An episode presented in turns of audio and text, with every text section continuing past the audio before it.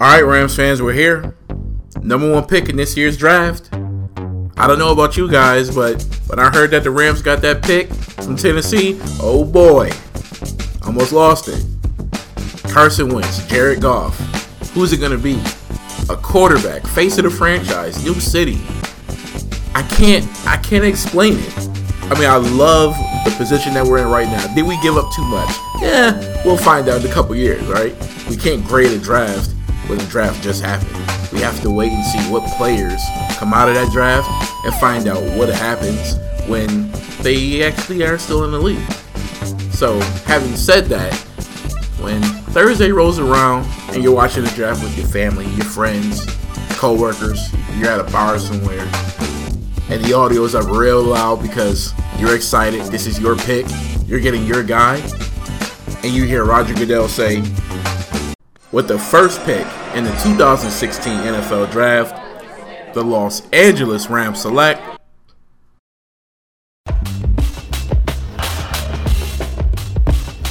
Let me say this loud and clear. Does that make sense? Anybody out there wants to throw some questions at us at MSW Sports? It glued everyone's eyes to the television. Sure. You know, I hear waste of money and things like that. I mean, it's not your money, so who cares? Welcome to Making Sense with Mark and Tom. Here are your hosts, Michael Mack and Tom Hillis. Those words will be uttered by the NFL commissioner on April 28th, live in Chicago. For the past 70 years, college prospects have been hand selected by team officials. Back on February 8th, 1936, the spectacle that we now know as the NFL Draft was first done in a Philadelphia Ritz Carlton hotel. Those names, they were put on a blackboard. A blackboard! They've come a long way. Now you have guys running with little slips of paper running up and handing the little slip of paper to somebody else, who hands it to somebody else, who then hands it to Roger Goodell as he walks out onto the stage. Guys in a green room, looking on, waiting, hoping that their name is going to be called. Yeah, with that, you have the NFL draft with draft day trades. You have different things throwing stuff off. So everyone has to be on point, and it's amazing that they can do that. I mean, this is the biggest night outside of the game that's being played when you're talking about football. I mean, everyone gets together to watch it. We all put our GM hats on and we make our best educated guesses on who the team should draft and why. What I think happens is every single team gets together. They get in their quote unquote war rooms, as yeah. they call it. They say, who are we going to take? How are we going to do this? And they spend months analyzing college player after college player, analyzing their own teams, analyzing how far out their own teams have to go depending on what the salary cap gives, how much money they think they're going to have in the next coming years. It's got to be one of the hardest jobs, I would say, in sports to be able to say, this is where we're at now. Where are we going to be five years from now? Definitely. Do we have that franchise quarterback? Is it something that we can rely on as saying, okay, we've got our guy in place here. Now we just need to build around him. Or we don't have that guy. We want him. What do we need to do to get him? It's amazing to me what teams are willing to give up. We saw what Washington was willing to give up for RG3. We saw what the Rams were willing to give up this year, and now most recently we saw what the Eagles were willing to give up this year for the second pick in this year's draft. There's talk about the third pick being traded now it's just going to get bigger and bigger and bigger. Mike, like you said, this is the biggest night outside of the games that the NFL has. It's not only the biggest night for the NFL, it's one of the biggest nights for its fans, for the people involved with the draft, for front offices, for the actual players that are being drafted. It's amazing for the agents. This is probably the biggest night for the agents out of all of them. Right. And and what we want to do is say to ourselves, wait a minute. How does it affect things? How has it gotten this big? And is it only going to get bigger? It certainly can because the NFL draft has become a show. You've got players wearing suits, jewelry, handshakes have now become a thing, hugs. Like this is becoming a spectacle that has blossomed outside of football, and everyone gathers to watch it and see what's going to happen next. The NFL draft is not just about sports anymore. The NFL draft has now become reality TV for the NFL.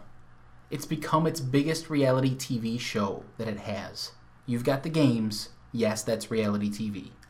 But now you've got something that they've created outside of the game that's not just affected the NFL. It's affected basketball, it's affected hockey, it's even affected baseball. There's more talk about baseball drafts than there ever has been. The NFL has affected other sports around it because of the reality TV that it's brought to the audience that craves reality TV. You know, when I was younger and I kind of got acclimated with the draft, and I saw myself watching football from September to December, and then having a break after the Super Bowl was played. And then the NFL draft started coming, and boom, that was over. And then it was like, okay, August is here.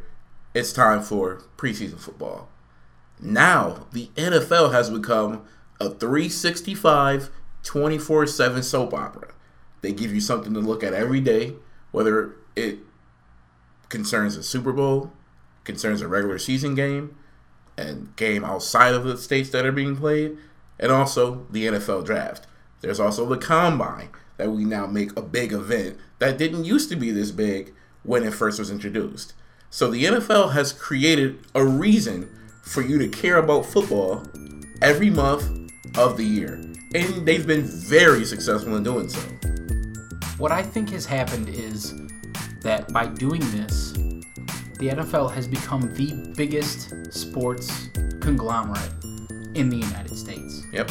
Jason Perrone, a, a good friend of this show, from Cheesehead.tv, has come on to talk about what the NFL has done to market the NFL draft and where it's going from here. The NFL draft has gotten big because the NFL, if you've noticed, really has realized the marketing engine that it is, the marketing power that it has. So they've started promoting their bigger events, and it's not just the draft. You see this happening with Super Bowl, the Pro Bowl to an extent, although the Pro Bowl is, has not been successful over the past couple of years. But you know, the the Super Bowl now you have the NFL experience. It's an entire week of activities that are happening surrounding the one game, the Super Bowl. So the draft is, you know, by then football fans are starved for anything football related. It's been a couple months since the season's ended. We still want day to day news on the NFL. ESPN still dedicates a portion of their program to NFL news in the dead of the offseason. So by the time the draft rolls around, fans are ready for it. They're excited. They started moving it to different cities, which is going to create some buzz. It's not always in New York anymore, so we're not just going to see crazy Jets fans. The last couple years, we've seen crazy Bears fans. It's been in Chicago. Could move around to some other cities as well. Los Angeles is on the map now, so we could see a draft in LA. I think that's the biggest thing that we're seeing is the popularity continues to grow. It's the most popular sport in the United States by far, and the NFL is maximizing on that opportunity to reach out to those fans and get them excited about the whole process. And with the advent of Twitter and social media, you've got a lot of well blogs, kind of like myself at Said TV and other bloggers who dedicate a lot of time to mock drafts and talking about the draft. I mean, let's be honest, there isn't a whole lot of football content to be discussed between February and the end of April, beginning of May. Mike, I- am not going to lie here. I kind of beg to differ on this. With the advent of free agency back in 1993, you've got a ton of things to talk about. Guys that are going to be moving from one team to the next. Which team is trying to build the rest of their team through free agency? We all know you don't build a team through free agency, right? No, yeah, if you want to be successful, you need to go through the draft. Free agency is big money, and you're spending on guys' names more so than production. Look at this year. You've got tons of guys that moved from one team to the next team, but has there really been that big big name splash that you say this is going to bring that one team over the top. The most recent one, Josh Norman, just went to the Redskins. I don't think that that's going to get them over the top with that one signing. It it might help them, but for them to spend that kind of money on a guy like that, 5 years, 75 million dollars, and now you're hooked in until he's 34, 35 years old, 50 million guaranteed. That's saying a lot in the draft, it's now become because of the salaries changing in recent years that it's a low risk, high reward. And now with the draft becoming that, it's not a crapshoot anymore. It's you can make a calculated risk and not be too much affected by it. And the draft as it has actually dictated what's happened with the salaries. Players were upset at the fact that a guy like Sam Bradford got $50 million just by signing because he was a number one quarterback. And what has a guy like he done in this league? Well, it hasn't accumulated to $50 million worth of production. I can tell you that easily. But I will also say that it's dictated what's been happening with free agents going forward. The draft has shown us that it can move money in these markets. It can move money in the NFL, and free agents have picked up on that. And free agents who have really good agents have picked up on that. And let's look at the combine. The combine has become an entity on its own going forward. It's gotten bigger and bigger every year. And you talk about moving pieces in the NFL. Let's not forget about head coaches. They have their own philosophy. They want to bring in their own guys. They want to build through the draft. And you have those coaches and scouts at the combine looking at these prospects and making their marks on the board. You say, this event has gotten so big that we need to be here every year if we're going to build our team the right way. And that combine directly affects who gets picked where in each coming draft every single year. Chris Trapasso came on to help talk about what's going on at the NFL Combine. Just with so much more media now and just so many more people not only just interested but wanting more information. I think it's no surprise that the NFL draft has kind of grown in popularity the last I don't know five to ten years. So I think it's probably right where it should be at this point. Um, I think enough people realize now that the 40 yard dash, at least fans, uh, they get that the 40 yard dash is not the end all be all in terms of how good you're going to be as an NFL player. Obviously, football is such an intricate game with 22 guys on the field that just running in a straight line for 40 yards is not going to really tell or be an indicator if you're going to be good or bad. Um, but I, I do think at certain positions, and actually most positions, agility drills, which they don't show on TV usually, the three cone drill and the short shuttle or the 20 yard shuttle, it's called sometimes, I think are really important because to me, athleticism or a, a, a big part of it, of how athletic you are, is how quick you can make cuts and explode in and out of cuts. And when you go back and look, um, certainly this is not the case with every good or great NFL player, but it's the case with most of them that they're usually guys that, relative to their weight and their height, they had really good times in those two drills. I don't. I mean, there's certainly some players that didn't run really fast in the 40, but uh, timed really well in the three cone drill, really well in the short shuttle, and usually those really good athletes end up being good football players because I think being a, a pro football player, it's probably up there, probably just behind uh, playing in the NBA in terms of being a game that really tests you athletically. Yeah, and when you look at these athletes, you say yes, somebody that can run a 40 yard dash, somebody that can do a three cone drill, somebody that can do a broad jump and bench press. We all look at these statistics, we all look at these measurements, how large someone's hands are. How are these going to affect a football player going forward? That's what every single analyst, that's what every single GM and ownership wants to know. Yet, there are players out there. One that comes to mind immediately Lackawanna's own Mike Mamula here in Buffalo, New York, drafted seventh overall by the Philadelphia Eagles, who moved up in the draft with Tampa Bay, getting him and a third round and giving up their first round and two seconds. Guess who Tampa Bay picked? Warren Sapp. Mike Mamula was out of the NFL five years later due to injury. He is the workout warrior that everybody talks about when it comes to the combine. And there's always two sides to every single player when they come out in the draft. There's the good and there's the bad. There's very few players that come out and every single person says, yes, bona fide number one overall pick, bona fide star in the NFL. Very few players. Here's you can one name them on your hand right now. Here's one analyst's take on a 2011 draft pick who ended up being a two time NFL Defensive Player of the Year. He's not explosive at the top of his rush and could stand to use his hands more violently as a rusher. He lacks that overall wow factor, will never become an elite sack artist. It's one of my favorite, probably my favorite combine stat. J.J. Watt had a faster three cone time than Tyler Lockett. J.J. Watt was over 100 pounds heavier than Tyler Lockett at their individual combines. So then you see J.J. Watt on the field, how quickly he can bend the edge, uh, his burst into the backfield, just everything he can do. Athletes are changing, so some of these events that athletes used to excel at are, are performing better. We're seeing better numbers. It, we're seeing more guys that are putting up bench reps closer to the 30s. Kids are really getting kind of, I'll, I'll, use the term manufactured to play football once the talent is there and the desire is there. They notice it at a young age. So, for some, the combine is everything. They go there, they showcase their talents, and they want to look their best in front of all of the scouts, all of the media. But there are the select few, the ones that are at the top end of the talent pool, mainly the quarterbacks, the guys that don't throw at the combine the guys that want to showcase themselves in front of all of the media and all of the fans in the NFL. They want to say, here's where I am, where I look my best.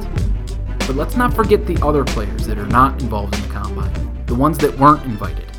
The Pro Day is the only time they get to showcase their talents to those scouts who say, let me find that gem in the bottom of the seventh round, the bottom of the sixth round, or even an undrafted free agent rookie. That's where they get their chance. So let's not forget about the pro days. They're as important sometimes as the combine is. And Tom, you're right. But what about those players who don't get drafted? I mean, they've been sitting in the green room. They've got suits on. They've got their family with them. I mean, that image has been tattooed in our head draft after draft after draft. Look at the way we watch the draft now. We wait for that moment where guys get picked and get selected and are able to hug the commissioner. Some of those players don't get to experience that. The grind is tougher for those players. And with that, it's a chip on their shoulder. I mean, think about this. You have players who are selected in the first round in the NFL draft. Not even half of them pan out to be as great as we thought that they would be. But look at these undrafted free agents that come out and just take the league by storm. I mean, look at the quarterbacks Kurt Warner, Tony Romo. Even former Patriots Adam Vinatieri and Wes Welker. I mean, you even get Hall of Famers from these these groups. Warren Moon, John Randle. There is talent to be had. Just because you did not get drafted, don't let that discourage you. The path that you take to the NFL may be different from everyone else's, but you do have to work harder, and it's all going to pay off in the end. This is what the NFL draft has been year after year after year. And it's kind of more rewarding seeing players come and take over the league this way more so than players who were drafted because who doesn't like a good comeback story? We talk about how things have changed over the years, and one thing that still remains constant and I think has become fun about the draft is where the gems are going to come from. Who's going to be that fourth round gem like a Richard Sherman, sixth, seventh round like Tom Brady? Russell Wilson, the third round pick out of Wisconsin, quarterback for the Seattle Seahawks. Let's not forget about players like Antonio Brown, Richard Dent, Terrell Davis. These are all players who were drafted in the latter rounds, players who were pivotal to their franchise and also to Super Bowl runs. These players were important of putting together a real big pie. They were pieces, but they weren't as intricate as early round picks, but you still cannot forget about these players. Yes, they had to wait. They had to sit there and wait to get drafted in a later round. They turned out to be great players. But what about the players that had to wait with a camera in their face, sitting there minute after minute, player after player being called, waiting their turn with a camera, watching every single movement? Multiple quarterbacks in the last couple years have had to do this in the green room, and that was covered extensively. I want to tell young Aaron Rodgers a story that he may not remember because he wasn't very old in 1988. When Thurman Thomas, we had a camera on him at his home, and I guess it would have been in Stillwater because he was Oklahoma State. We had a camera in his apartment, and as the day wore on, and we went from the first to the second round. We saw every item in Thurman's refrigerator. There was a, a can of root beer. There was some mustard. I think there was a ham and cheese sandwich. Um, we saw him fall asleep on the couch waiting to be picked. And midway through the second round, the Buffalo Bills tabbed him when a lot of people said, well, they'll have an okay career. The rest is history. He's going to be going to the Hall of Fame, and he waited a long time for what was the longest day for him. Turned out to be long days for everybody trying to tackle him for the next 10 or 12 years. So I only say that to Aaron Rodgers as, as experience. The commissioner to the podium with the pick for the Miami Dolphins. The last two quarterbacks they've chosen in the first round, Dan Marino and Bob Griese. Will it be Brady Quinn to follow? With the ninth pick in the 2007 NFL Draft, the Miami Dolphins select Ted Ginn, wide receiver, Ohio State. Quinn slips. That was surprising. You could even hear it from the fans here. The Jet fans love it. Therefore, they believe perhaps the Dolphins have overreached, and Brady Quinn sits. The NFL green room has been something of history where we've seen players wait. But then you also look into these athletes' homes. Right in their living room, we can see the reactions of family members, aunts, uncles, cousins, brothers, friends, moms, everyone. The NFL draft has shown us, even where Chris Berman mentioned Thurman Thomas, Russell Wilson also had to wait. We saw his reaction. We love the zoom in when the tears appear on these players' faces because it's such an emotional moment. Even look at one Michael Sam, drafted in the seventh round by the then St. Louis Rams. The pure emotion of what that moment meant for him. He too had to wait and didn't know if his name would be called. He had trials and tribulations throughout his collegiate and NFL draft career, where he became the first openly gay NFL athlete to get drafted. He soon would hope his dream would come true, and his reaction was nothing short of priceless. Okay, as we told you, this is the moment where Michael Sam got the news that he is going to be a member of the St. Louis Rams. Yes, sir. Yes, sir. Thank you.